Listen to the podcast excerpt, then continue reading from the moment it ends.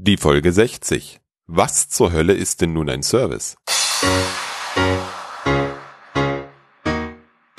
Willkommen zum IT Management Podcast. Mein Name ist Robert Sieber und das ist der Podcast für den Service Nerd in dir.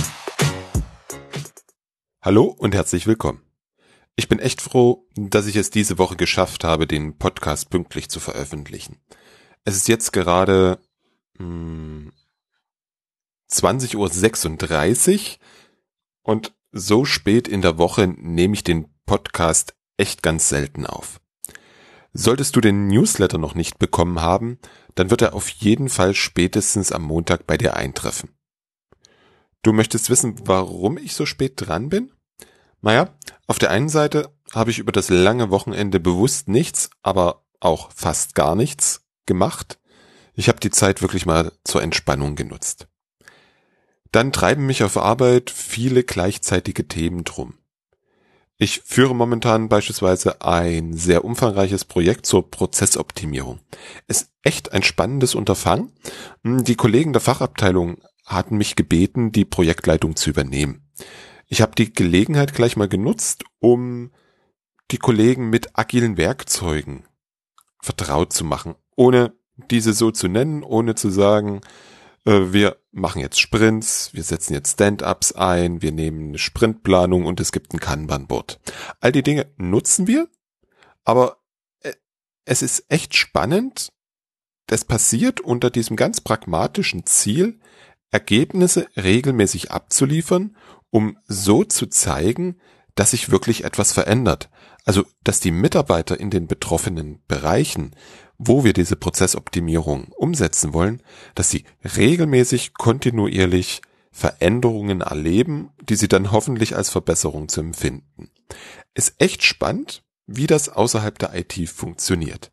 Da bin ich sehr froh, dass die Beteiligten in dem Projekt so offen sind und nicht nach einer klassischen Prozessoptimierungsmethodik. Wir arbeiten lange Zeit daran und setzen am Ende dann nichts um. Das Ganze mit mir durchführen. Dazu hat sich kurzfristig der Umzug eines ganzen Unternehmens mit einer dreistelligen Anzahl von Mitarbeitern gesellt, mit dem Thema Cloud-Telefonie zum Beispiel. Und da habe ich heute gelernt, dass das gar nicht so einfach sein soll angeblich. Und meine Bitte, wenn du mit dem Thema Cloud-Telefonie Erfahrung hast, dann melde dich mal bitte bei mir. Würde mich gerne mit dir darüber austauschen. Und natürlich steht nach wie vor mein Ziel, in diesem Jahr noch eine neue Serviceerbringungsplattform zu realisieren. Ich möchte da sehr gern auf externe Dienstleister setzen, egal ob Cloud oder Rechenzentrum, Hauptsache es kümmert sich jemand drum, der nicht zu meinem Team gehört. Du wirst es nicht glauben, hm, denn ich glaub's manchmal selber nicht, dieses Vorhaben ist gar nicht so einfach. Erst heute hatte ich einen Anbieter da, bei dem ich den Eindruck hatte, dass er schlauer gegangen ist, als er zum Termin gekommen war ist echt traurig. Und da das alles so knapp diese Woche ist, habe ich noch nicht die Gewinner der drei Karten für den Surview-Kongress gezogen. Das werden meine Kinder am Wochenende erledigen, so dass ich dich am Montag informieren kann, wenn du gewonnen hast. Für dich ergibt sich daraus die ultimative letzte Chance. Wenn du Ende Mai zum Surview-Kongress möchtest, schreibe mir eine E-Mail und du nimmst an der Verlosung teil. Deine E-Mail muss bis spätestens 6.5.2017 23.59 Uhr in meinem Posteingang sein. Es zählt die Uhrzeit meines Posteingangs. Thema heute. Der Service an sich. Oder was zur Hölle ist ein Service? In Folge 57 haben wir beide die Begriffe Service und Service Request auseinandergenommen. Die Folge hat echt ziemlich viele Downloads momentan. Da scheine ich irgendwie einen Nerv getroffen zu haben. Per Mail schrieb mir zum Beispiel Mark, dass er jetzt drei Leute kennt, die den Unterschied zwischen Service und Service Request kennen. Ich konnte ihm dann versichern, dass ich noch weitere Menschen kenne, die den Unterschied bewusst wahrnehmen und bewusst umsetzen. Ah, anscheinend sind es nicht ganz so viele. Hm, unter dem Beitrag im Blog diskutiere ich gerade mit einem Nutzer, der sich Duffy nennt, über den Service an sich. Also, was ist ein Service? Es ist bis jetzt eine wirklich sehr spannende Diskussion. an der du dich unbedingt beteiligen solltest. Aus der Summe der Reaktionen, die ich auf die Folge 57 bekommen habe, ist in mir das Gefühl erwachsen, dass wir den Begriff Service einmal intensiver besprechen sollten. Also, was ist ein Service? Starten wir mit dem Beispiel, welches Duffy in seinem Kommentar anführt. Die Tankstelle. Wie ich finde, ein echt dankbares Objekt. Duffy schreibt, ich fahre zur Tankstelle, wobei eher ich fuhr. Gibt es ja als Service auf einer Tankstelle heute nur noch Brötchen aufbacken. Aber fürs Beispiel. Tanken und Öl nachsehen waren so meine Order beim Tankwart. Das war bei meiner Heimattankstelle eigentlich fast ein gebündeltes Gesamtserviceerlebnis. Obendrauf noch unaufgefordert Scheiben waschen. Würde ich im Katalog dies als Services anbieten, wären das Tanken, Ölprüfung und Scheiben säubern. Nehmen wir jetzt das Tanken als Service heraus, die Zapfsäule, unsere Infrastruktur dafür ist schön in der Tankstellen CMDB gepflegt, bietet mir Diesel und zwei Benzinsorten. Wenn ich auf der Rolle Tankwart hängend, dann sind Dieseltanken und Benzin 95 und 98 Oktan nicht als einzelne Services im Katalog zu finden, oder? Was aber wären dann diese? Kurz zusammengefasst, Duffy sagt, früher ist er zu deiner, seiner Tankstelle gefahren und hat gesagt, tanken und Öl nachsehen und der Tankwart hat sich drum gekümmert und obendrauf noch Scheiben waschen. Und er fragt sich, was wären jetzt auf die IT übertragen die Services, die in einem Servicekatalog zu finden sind. Du fragst dich, warum das Beispiel so gut passt? Hm. Das Beispiel verdeutlicht, wie wichtig die Wahl des Geschäftsmodells für die Ausprägung des Service und des Servicekatalogs ist. Egal ob für das Geschäftsmodell der Tankstelle, eines Providers oder deiner IT-Abteilung. Du als Tankstellenpächter kannst dich entscheiden, ob du den gesamten Tankvorgang als Dienstleistung anbietest. Alternativ betreibst du eine Zapfsäule mit verschiedenen Sorten Treibstoff, an denen sich der Kunde selbst bedient. Übertragen wir das auf die IT. Du kannst dich dafür entscheiden, Business Services anzubieten. Das sind Dienste, die einen Geschäftsprozess Ende zu Ende unterstützen. Ich übersetze das ja immer mit dem Begriff geschäftsfokussierte IT-Dienste. Auf der anderen Seite kannst du genauso gut dich auf das Bereitstellen einzelner IT-Komponenten fokussieren. In beiden Rollen, als Tankstellenpächter und als IT-Abteilung oder Provider, hat diese Entscheidung Auswirkungen. Schauen wir uns das bei der Tankstelle und dem Service Tanken an. Du nimmst dem Kunden den kompletten Tankvorgang ab. Du bietest einen Ende-zu-Ende Full Service. Du übertriffst die Erwartung des Kunden, indem du dich auch um den Ölstand und die Scheiben kümmerst. Darüber steuerst du die Möglichkeiten eines Upsell. Du verkaufst bei Bedarf dem Kunden noch das Öl. Dieser Service schafft eine große Kundenbindung und senkt die Vergleichbarkeit zur Tankstelle nebenan, die einfach nur Zapfsäulen aufbaut. Damit das funktioniert, brauchst du das entsprechende Personal, hast also Kosten, die die andere Tankstelle nebenan nicht hat. Daraus ergibt sich eine andere Kalkulation und wahrscheinlich höhere Kosten für den Kunden oder weniger Gewinn für dich. Als Anbieter von Business Services oder Service Broker hat deine Entscheidung folgende Auswirkungen. Du stellst die IT-Leistung für einen gesamten Geschäftsprozess zur Verfügung. Du koordinierst die einzelnen Servicebeiträge deiner Lieferanten zu einem Gesamterlebnis für den Nutzer. Du übernimmst die Verantwortung für die Funktionsfähigkeit und Performance des Service Ende zu Ende. Du erreichst damit eine großen, große Kundenbindung und bist mit anderen Anbietern nicht oder nur sehr wenig vergleichbar. Du brauchst Personal, welches die Geschäftsprozesse versteht und in der Lage ist, entsprechende Servicearchitekturen zu bauen. Du brauchst Personal, welches deine Lieferanten steuern kann. Daraus ergibt sich eine Kalkulation, die klar gegen den Wert für das Business geprüft werden kann. An der der Bis das Business genau sagen kann, okay, dieser Einsatz von Geld ist mir die beschriebene Unterstützung wert oder auch nicht. Entscheidest du dich für das Aufstellen der Zapfsäulen bzw. die Bereitstellung einzelner IT-Komponenten bzw. Infrastruktur, dann folgt daraus. Dein Angebot ist vergleichbar und du als Lieferant austauschbar.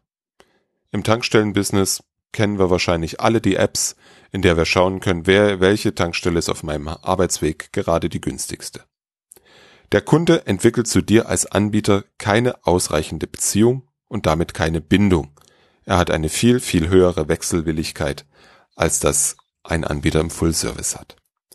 Das Entscheidungskriterium ist der niedrigste Preis. Diese drei Punkte kannst du sehr wunderbar an der Tankstelle nachvollziehen. Ich persönlich schaue immer, wo ist jetzt gerade die günstigste Tankstelle und da ist es mir eigentlich egal, welche das auf meinem Arbeitsweg ist. Ich gehe ein Stück weiter. Das Anbieten von Zapfsäulen ist gar kein Service. Das ist der Verkauf von Produkten. Von Benzin. Genau wie der Verkauf aufgebackener Brötchen oder anderen Fastfoods an der Tankstelle. Wie siehst du das? Liege ich da mit den Gedanken richtig? Gerne Feedback in den Kommentaren. Beim Anbieten von IT-Komponenten ist das nicht ganz so klar wie bei der Tankstelle. Wenn du der Fachabteilung Infrastruktur anbietest, dann ist das schon irgendwie ein Service. Wobei bei AWS oder Azure kaufe ich das auch alles quasi als Produkt. Also das ist so wieder der Punkt, wo ist jetzt der Service und wo nicht. Gedulde dich bitte noch bis zum Ende, da reden wir darüber nochmal. Unter dieser Betrachtungsweise ist es sicherlich für dich verständlich, wenn sich die Fachabteilung oder der Fachabteilungsleiter wundert, warum die interne IT um die Erbringung von Commodity Services so ein Aufhebens macht. Hm, darüber möchte ich jetzt aber nicht streiten, sondern dich auf einen wichtigen Aspekt hinweisen. Du bist nicht ganz frei in der Entscheidung. Die Wahl deines Geschäftsmodells ist abhängig von den Bedürfnissen und Problemen deiner Kunden. Bedeutet für dich, schau dir an, wer dein Kunde ist und was er bei dir beziehen möchte. Arbeitest du beispielsweise für die interne IT eines Softwareherstellers, dann werden deine Kunden schon virtuelle Maschinen für die Entwicklung und das Testen bei dir bestellen wollen. Wobei du es nicht dabei belassen brauchst. Du kannst für dich einen Entwicklungspfad definieren und diesem folgen. Denn in diesem Beispiel kann ich mir gut vorstellen, dass die Kollegen dankbar sind, wenn du eine komplette Entwicklungs- und Testumgebung inklusive Automatisierung zur Verfügung stellst. Das wäre dann schon wieder ein Business Service. Das wäre dann schon wieder der Service tanken. Ich kann mir kaum ein Szenario vorstellen, bei dem eine IT-Abteilung ausschließlich Infrastruktur bereitstellt. Äh, bitte nicht falsch verstehen. Dass das geht, beweisen viele IT-Abteilungen jeden Tag. Ich muss es anders formulieren. Ich kann mir kaum ein Szenario vorstellen, in dem die Fachabteilungen von der IT lediglich Infrastruktur geliefert haben wollen. Die wollen eigentlich immer Ende-zu-Ende-Services, oder? Sicher, die Unternehmen mag es geben. Dann behaupte ich jetzt mal kühn, das kommt daher, dass es technologische Silos im Unternehmen gibt, die eine solche Struktur hervorbringen. Also sowas wie die Storage-Abteilung, die den Virtualisierern und den Datenbankern die Terabytes verkauft. Mir fällt jetzt gerade auf, dass ich die Eingangsfrage noch gar nicht beantwortet habe. Was zur Hölle ist ein Service? Ich wiederhole mich wie immer da sehr gern. Ein Service ist ein Bündel von Nutzeffekten. Lass uns das beim Tanken überprüfen. Welche Nutzeffekte habe ich? Mir fallen da jetzt folgende ein. Mein Auto ist vollgetankt und ich kann unbesorgt weiterfahren. Ich bin mir sicher, dass der Ölstand stimmt und der Motor die nächsten x tausend Kilometer keinen auf Schaden aufgrund mangelnden Öls nimmt. Ich habe klare Sicht und kann so viel vorausschauender fahren, dadurch spare ich Benzin und vermeide Unfälle. Habe ich an der Zapfsäule selber getankt, selber nach Öl geschaut und selber meine Scheiben geputzt, dann habe ich denselben Nutzen, oder? dann ist das wohl ein Self-Service. Mit dem Nachteil, dass meine Hände gegebenenfalls nach Benzin oder Diesel riechen, weil es an der Zapfsäule keine Tankhandschuhe mehr gibt. Hm, noch ein Nutzen für den Service-Tanken. Ich habe saubere Hände. Das heißt, durch das Konsumieren eines Service kann ich einen Nutzen für mich beziehungsweise in unserem Sinne das Unternehmen realisieren. Der Service allein bringt keinen Nutzen. Wenn niemand an die Tankstelle fährt, dann hat auch niemand einen Nutzen. Ich muss den Service auch nicht besitzen, um den Nutzen zu realisieren. Sonst müsste ja jeder Deutsche mindestens eine Zapfsäule sein eigen nennen. Bei der Recherche zum Servicebegriff für diese Folge bin ich noch über einige interessante Definitionen gestolpert. Die folgende stammt von Stephen Alter von der Universität San Francisco. Services are acts or groups of acts performed with the intention of providing outcomes for the benefit of others. Ich versuche mich mal in der Übersetzung. Services sind Handlungen oder eine Gruppe von Handlungen, die mit der Absicht durchgeführt werden, um Vorteile zugunsten eines anderen zu erzeugen. Okay, wichtig sind zwei Punkte. Handlung und Vorteile. Ähm, das geht also auch einfacher. Services are acts that result in outcomes. Services sind Aktivitäten, aus denen Ergebnisse resultieren. Oder umgedreht, Services are outcomes resulting from acts. Services sind Ergebnisse, die aus Aktivitäten resultieren. Die letzten beiden Definitionen gefallen mir sehr, sehr gut und stammen von Charles Betts. Das ist der Mann hinter IT vor IT. Das dürfen wir uns an der Stelle ganz klar vor Augen halten, wenn wir darüber nachdenken, was ist jetzt ein Service und was ist kein Services. Services are outcomes resulting from acts. Services sind Ergebnisse, die aus Aktivitäten resultieren. Hm, vielleicht mal in meinen Worten ausgedrückt. Jemand macht etwas und ein anderer hat dadurch einen Nutzen bzw. Ergebnis. Im Fall der IT heißt das, etwas macht etwas und ein anderer hat dadurch einen Nutzen beziehungsweise ein Ergebnis. Prüfen wir doch das Ganze gleich mal am beliebten Workplace Service. Ist das wirklich ein Service? Gibt es da etwas oder jemanden, der eine Aktivität durchführt und jemanden, der einen Nutzen hat? Nee. Das Ding steht auf meinem Arbeitsplatz, ist aus oder verbraucht Strom. Das ist kein Service. Packe ich das Endgerät,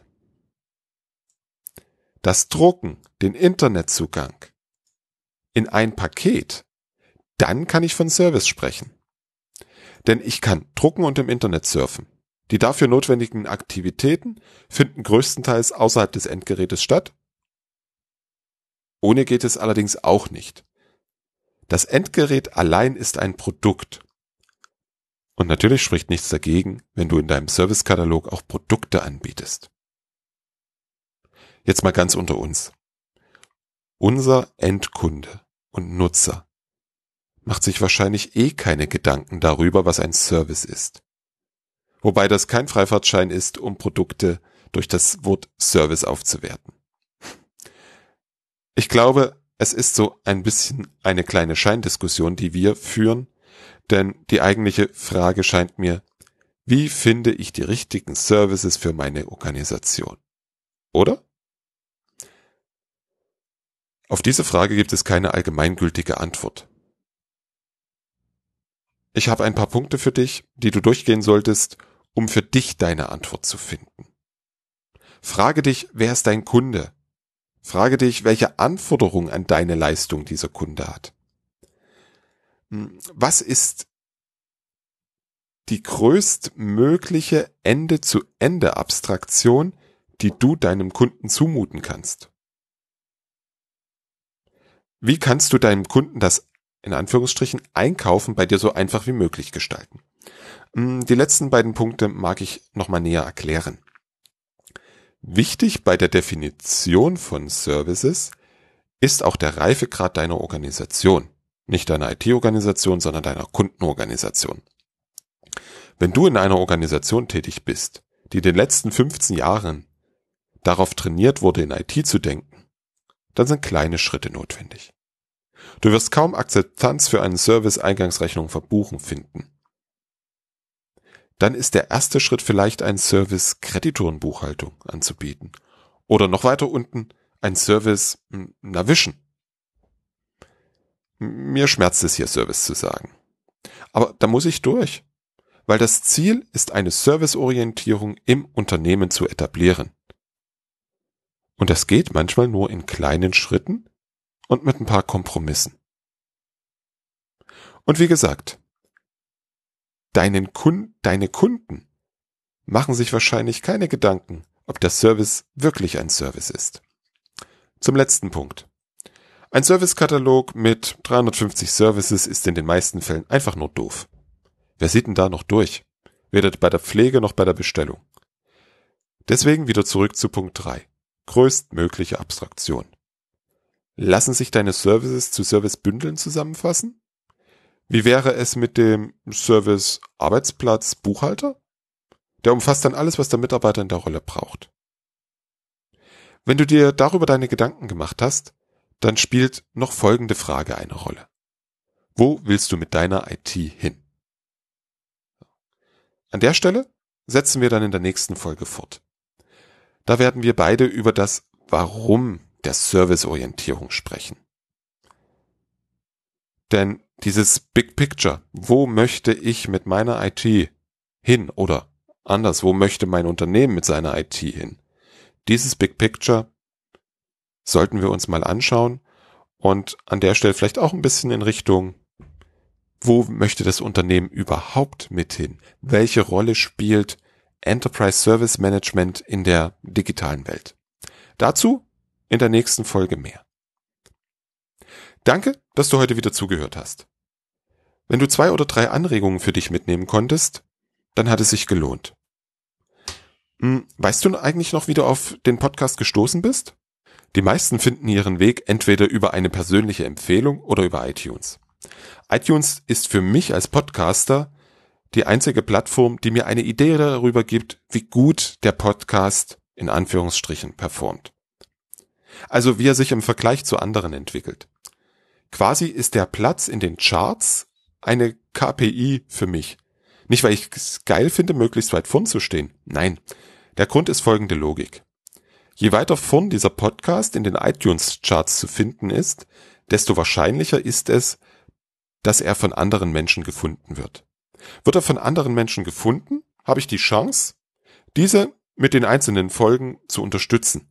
Sie können genau wie du von den Inhalten profitieren. In der Regel findest du bei iTunes den Podcast in den Top 100 der Kategorie Management und Marketing. Das höchste Ran Ranking, was mir von Hörern gemeldet wurde, war der dritte Platz letztes Jahr um die Weihnachtszeit. Die beiden wichtigsten Ranking-Faktoren sind deine Sternebewertung und deine Kommentare. Wenn du zu den 50 Prozent der Hörer gehörst, die ein Apple-Gerät haben, kannst du mich ganz einfach unterstützen. Geh bitte jetzt in deine iTunes-App und gib dem Podcast so viel Sterne, wie du mit gutem Herzen verantworten kannst. Wenn du es richtig gut mit mir meinst, dann schreibe bitte noch eine Bewertung. Das hilft mir wahnsinnig, um noch sichtbarer in iTunes zu werden. Um noch mehr Menschen auf dem Weg hin zur serviceorientierten IT zu helfen und zu begleiten. Bist du einmal beim Bewerten, dann bewerte bitte auch die anderen Podcasts, die du gerne hörst. Wir Podcaster freuen uns darüber. Bis in 14 Tagen.